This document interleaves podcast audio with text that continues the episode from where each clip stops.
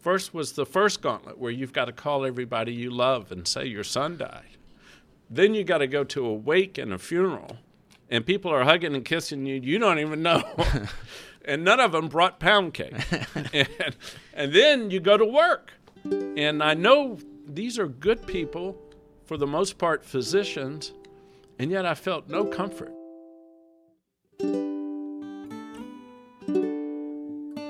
Listen to the full conversation this Thursday.